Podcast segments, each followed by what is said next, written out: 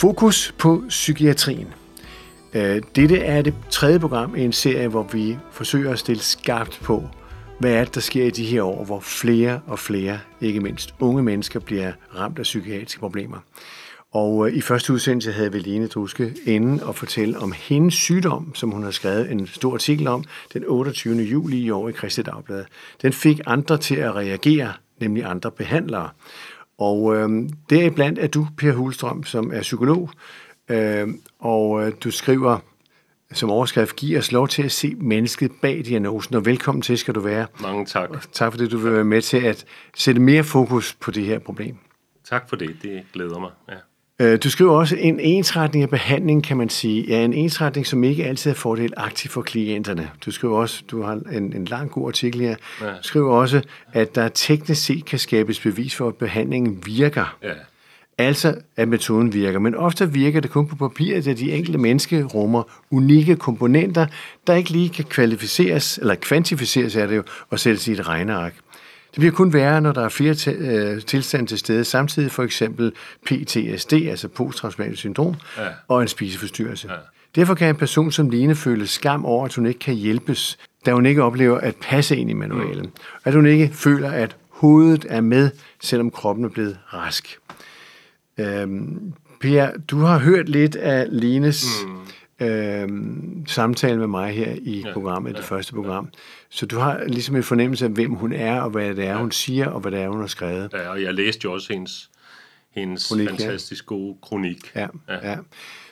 Hvad siger du til den kritik, som hun fremsætter med, at systemet svigter? For det er jo det, hun siger. Ja, altså det er jo... Øh, det kan jeg sagtens forstå, og det er jeg meget enig i. Øh, jeg sidder jo på den anden side. Jeg er jo sådan set princippet en del af systemet. Og, øh, og, og, og jeg oplever også, at vi faktisk uforvarende kan komme til at svigte øh, klienterne.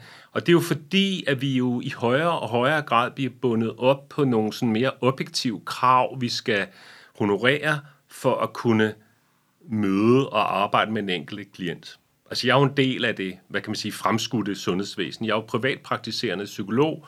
Jeg har overenskommet med sygesikringen. Jeg har arbejdet inden for sygesikringsområdet i 20 år. Det vil sige lægehenviste øh, patienter, som hos os sidder klienter, som, øh, som kommer med alle mulige ondt i psyken. Ikke? Men, men kan du genkende den der pakkeløsning, som ja. ikke er rigtig, og den har du alligevel arbejdet med? Pa- pakkeløsning, ja, altså man kan sige, jeg er jo, altså pakkeløsningen er jo typisk en del, man tilbyder i systemet. Ja, altså for eksempel, altså vi har jo på det somatiske område, der har vi et cancerpakkeforløb. Hvis man op på sin egen læge finder frem til, at der kunne være en eller anden mistanke til, at der kunne være en, et eller andet øh, cancer i, i, hos den enkelte person, så sender man den videre, og så går det hurtigere.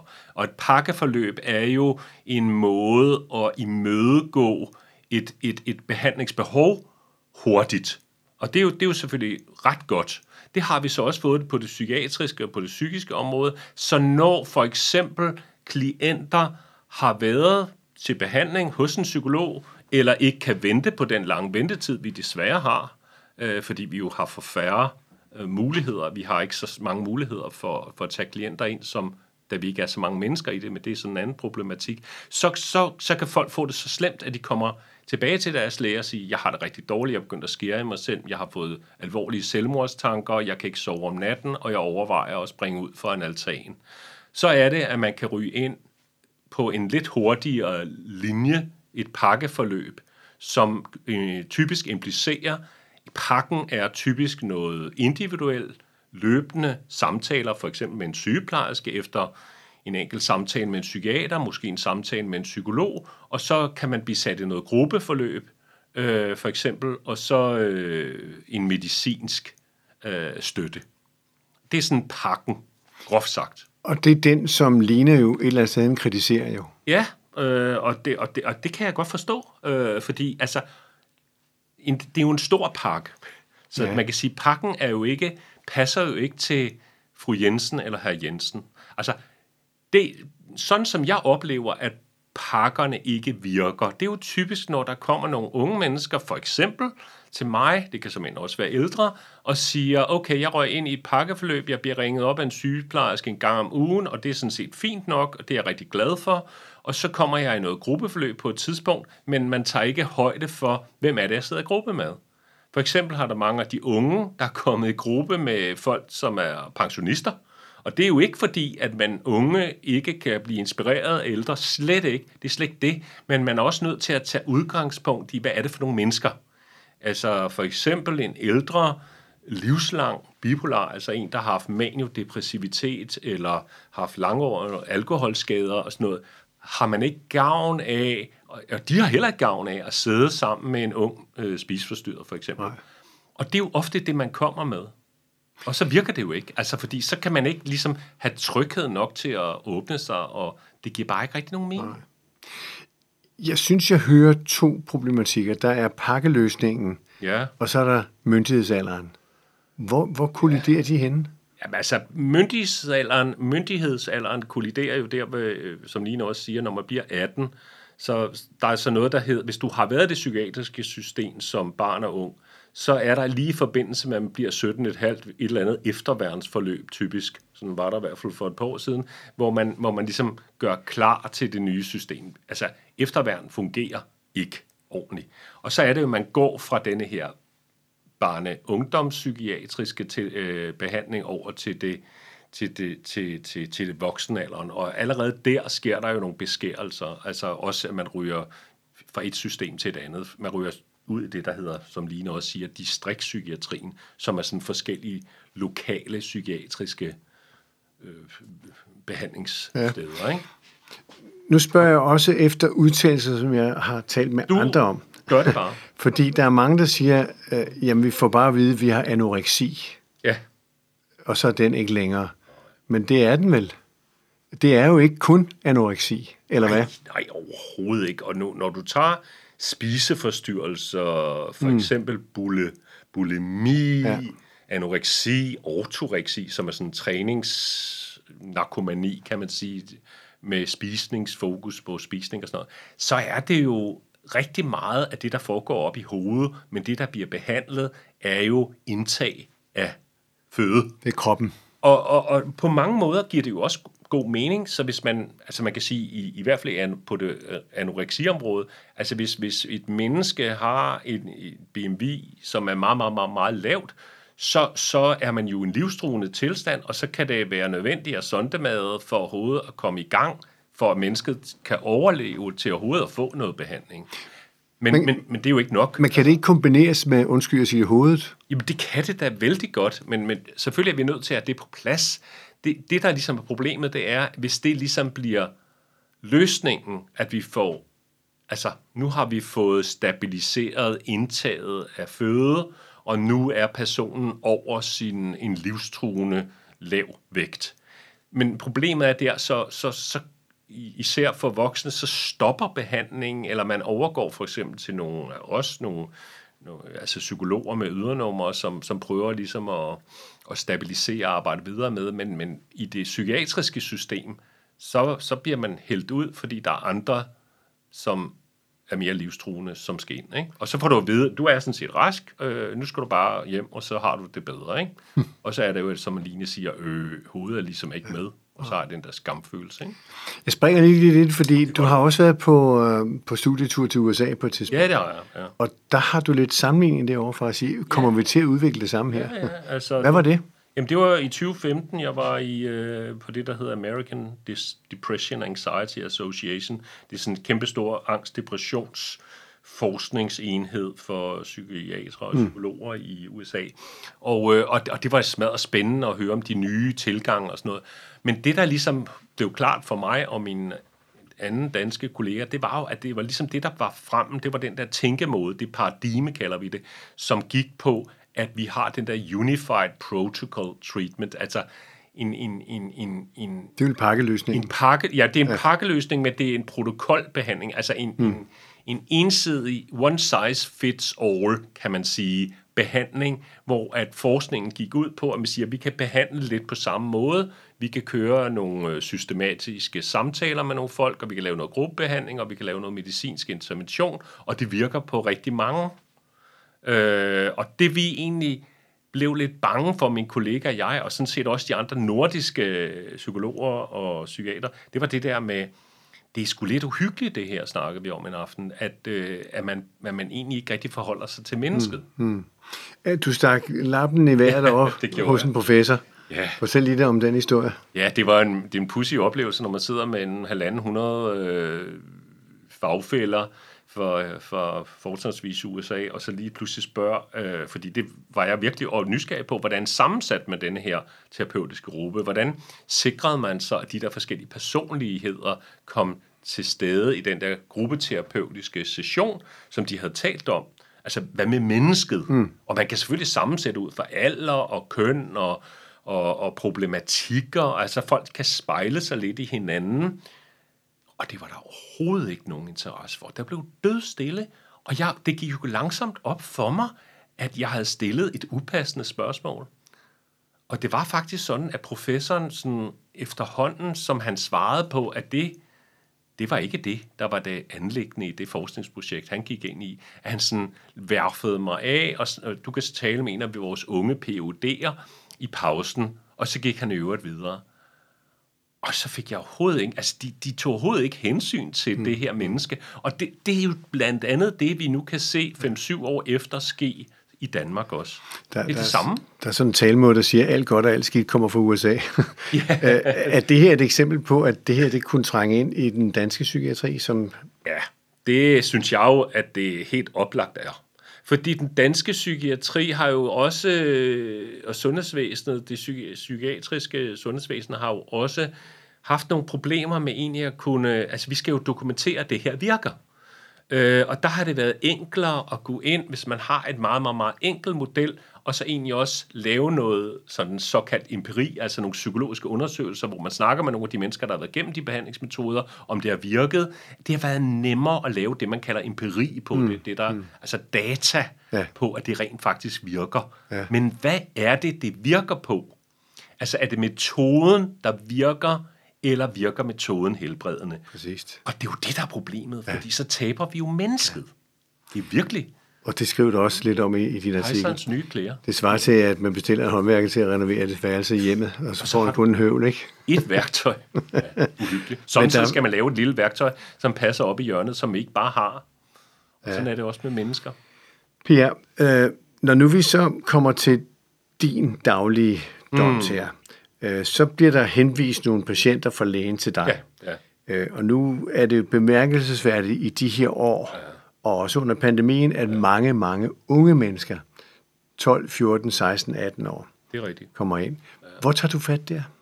Altså, jeg vil sige lige præcis, øh, altså det, det, jeg tager en skæring omkring 15 år. Og det er fordi, jeg er mere, jeg, jeg, jeg føler mig mere kvalificeret til de voksne til børn. Jeg har nogle sindssygt gode øh, børnepsykologer, øh, kolleger, som arbejder med dem.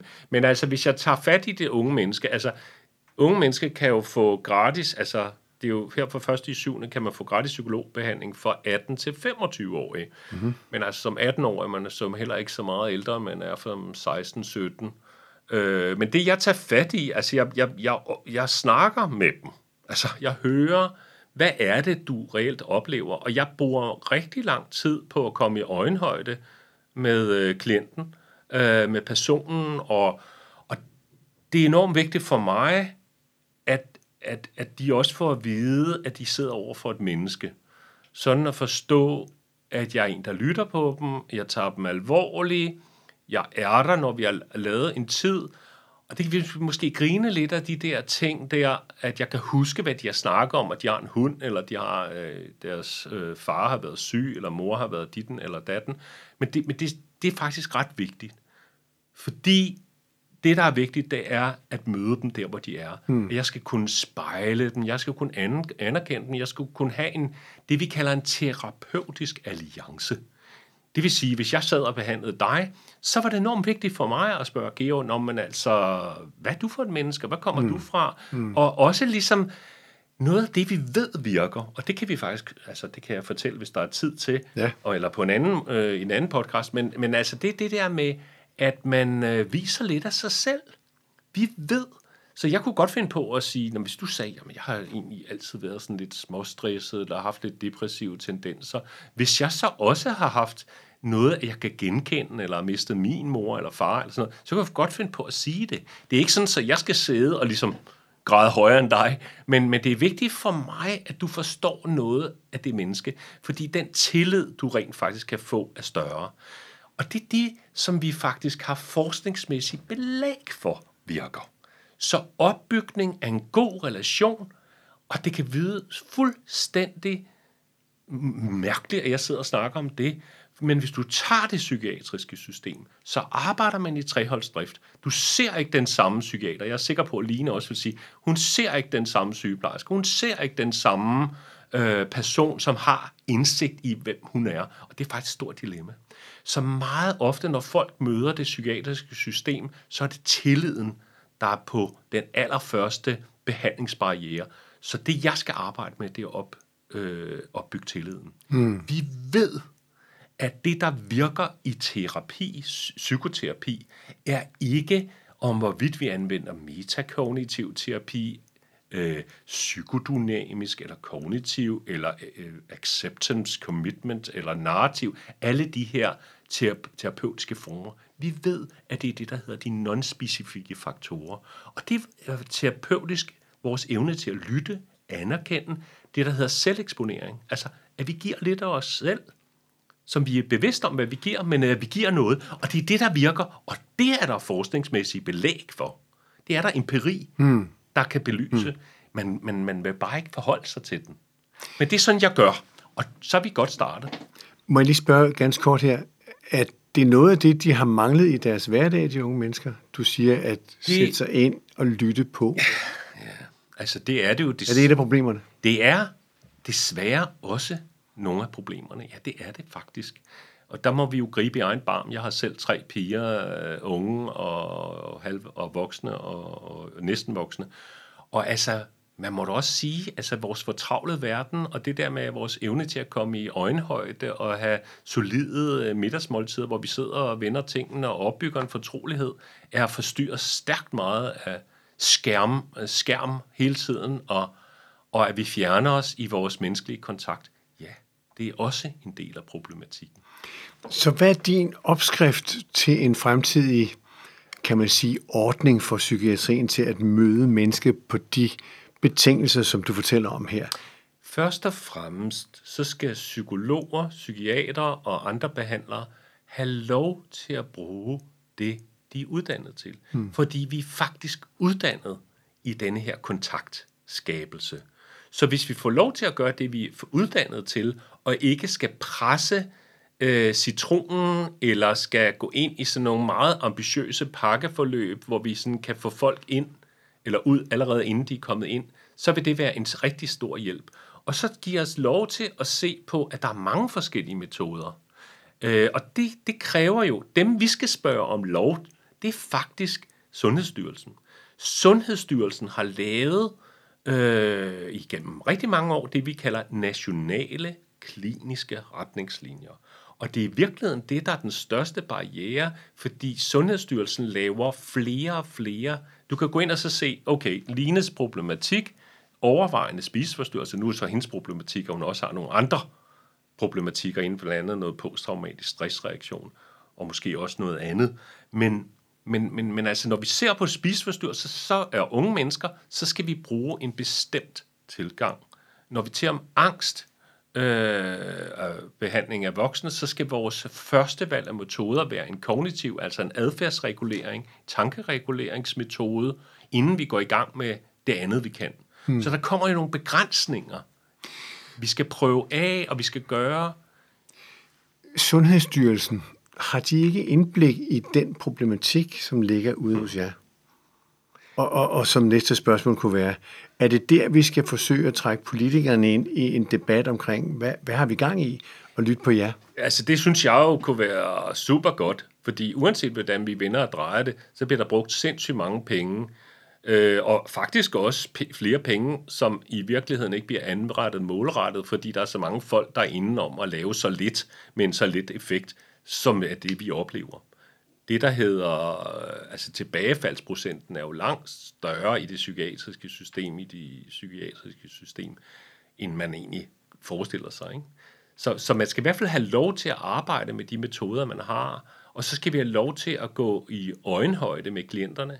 Og så øh, tror jeg personligt, at vi kan gøre rigtig meget i den, den, det fremskudte sundhedsvæsen, øh, psykologer, psykiater og sådan set også almen praktiserende læger. Hvis vi får lidt mere rådrum til at gøre det, så kan vi spare indlæggelser langt hen ad vejen. Så, så hvis man stillede det her op til en, en høring ja. af politikerne, ja. så vil deres spørgsmål vel være, hvad koster det? Ja, helt sikkert.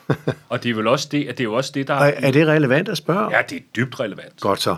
Fordi der ligger dybt også besparelser jo, siger du.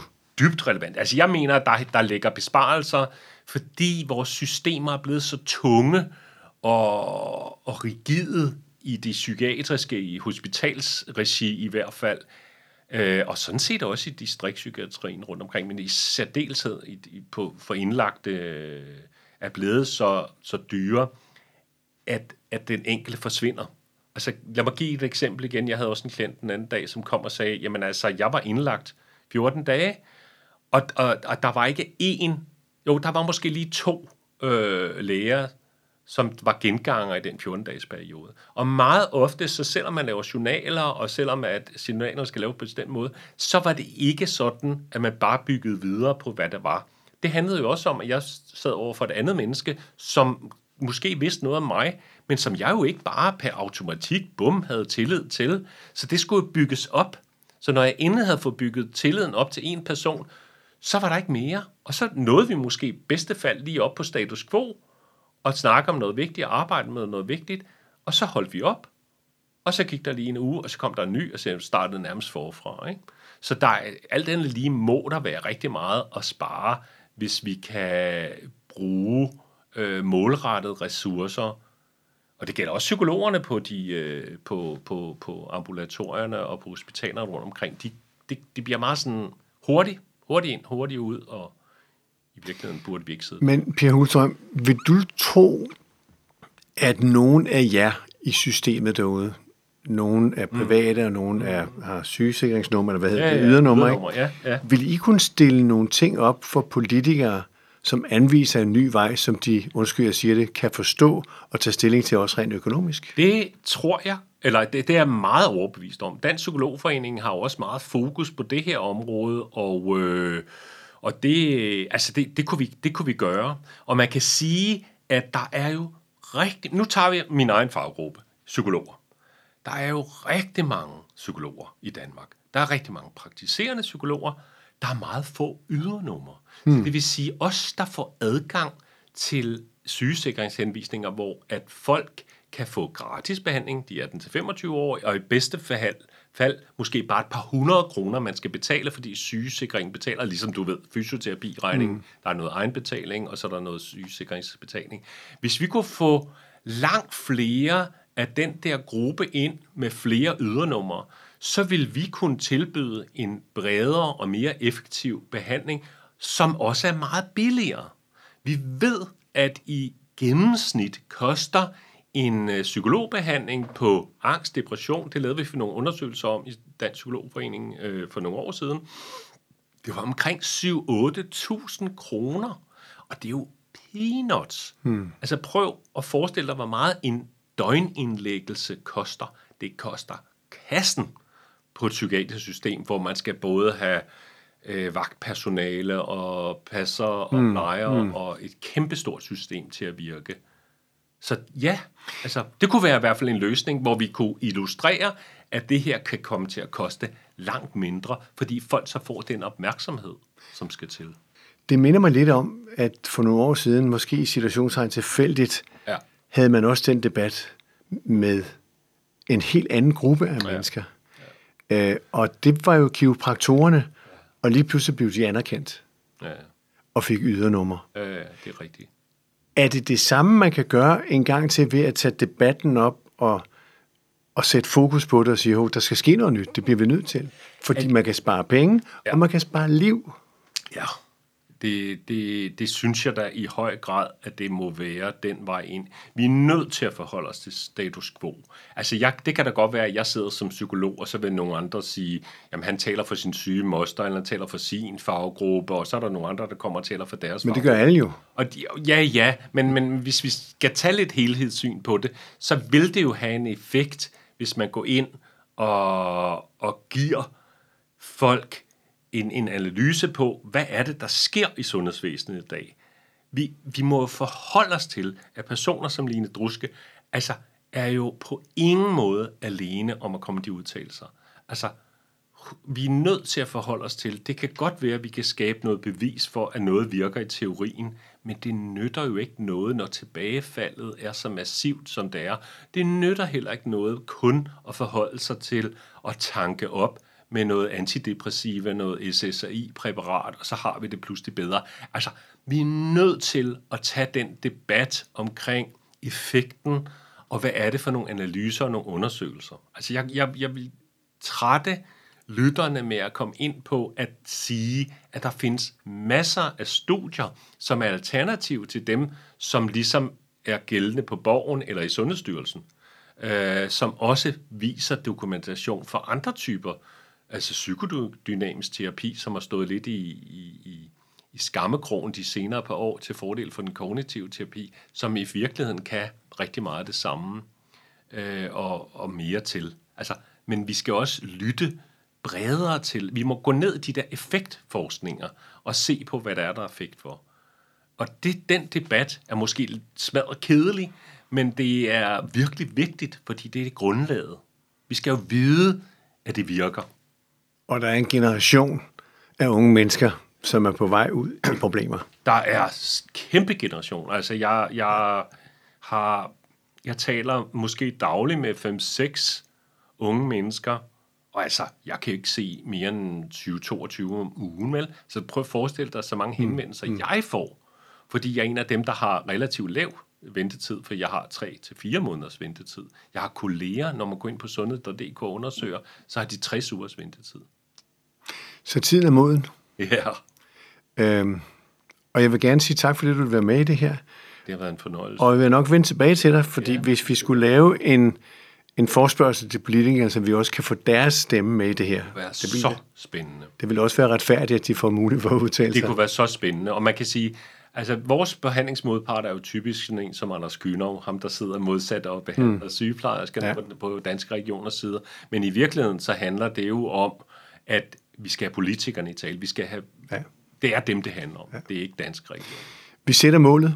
Det gør vi. Jeg er og med. så siger jeg tak for det igen, at du vil være med. Tak for Og har du som lytter kommentarer til det her, eller andre forslag, som vi skal tage op, så skriv til geo og på genhør.